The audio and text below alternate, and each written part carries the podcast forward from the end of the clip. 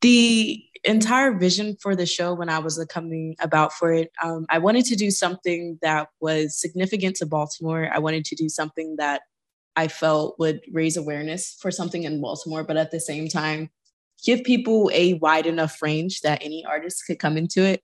Mm-hmm. Um, I do realize that after picking the theme, it is a very, very specific topic um, of food insecurity. But when I was reaching out to the artists and everything, I was really looking for any type of connection to food because although the exhibition is about food insecurity, um, it's really about the bonds that we create in the way our minds process and think about food ultimately, mm-hmm. whether it be seen as a survival tactic, a community building thing, or even something that's as an intimate thing between our families um, it's very important to me to spotlight those types of relationships and give them spaces for not only for us to discuss them but also for others to just dive deeper into what that means for themselves. Um, i chose the four artists because um, well from chloe's piece itself uh, it was involved in another gallery that i've done in the past.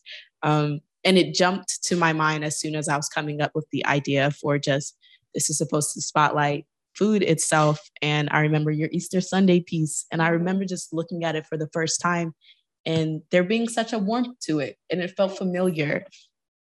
And that is exactly what I think of when thinking of food. I don't associate it with being outside or not in connection with my family and everything. I see it as this familiar thing, this thing that I know and that feels like it's mine already. And when I looked at Chloe's piece itself, I got that same feeling. Um, and I thought that others could also see that and align themselves with that feeling.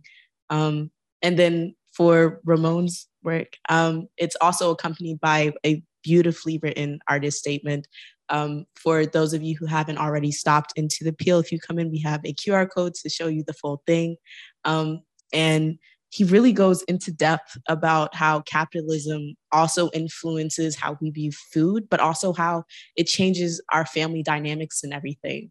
Um, and while we are talking about food insecurity here, it has so many other things, like I've said um, before, other factors that play into it and how it comes to be in different ranges of ways it shows up. And it becoming a product and a commodity and something that is used for survival and not for the wellness of everyone around it, I think is a very important critique to make.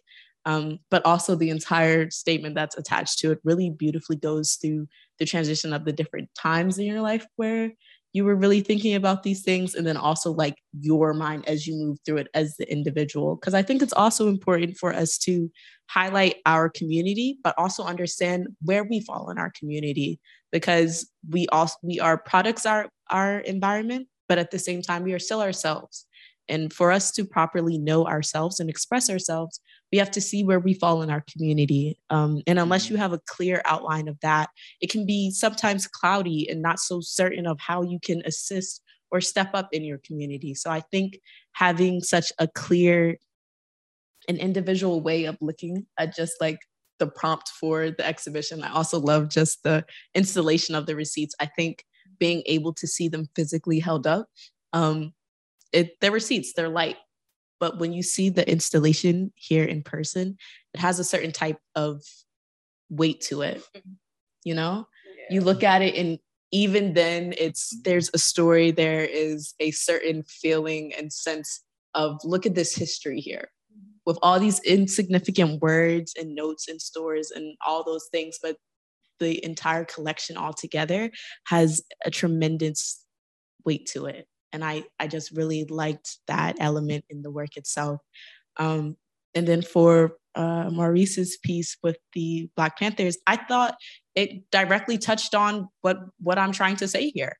Um, not only just that, hey, even if we are in food insecure spaces or food deserts itself, there are still community groups and organizations um, like our wonderful partners like Outcast Food Network, the Baltimore Hunger Project, and the Maryland Food Bank that are trying to step up, that are pouring back into our communities and stepping in where other resources might fall off. Because, like you guys were saying before, sometimes Baltimore can feel like it's kind of forgotten, mm-hmm. it's kind of lost, it's on the back burner, or the things that are spotlighted in this city don't truly show what the city is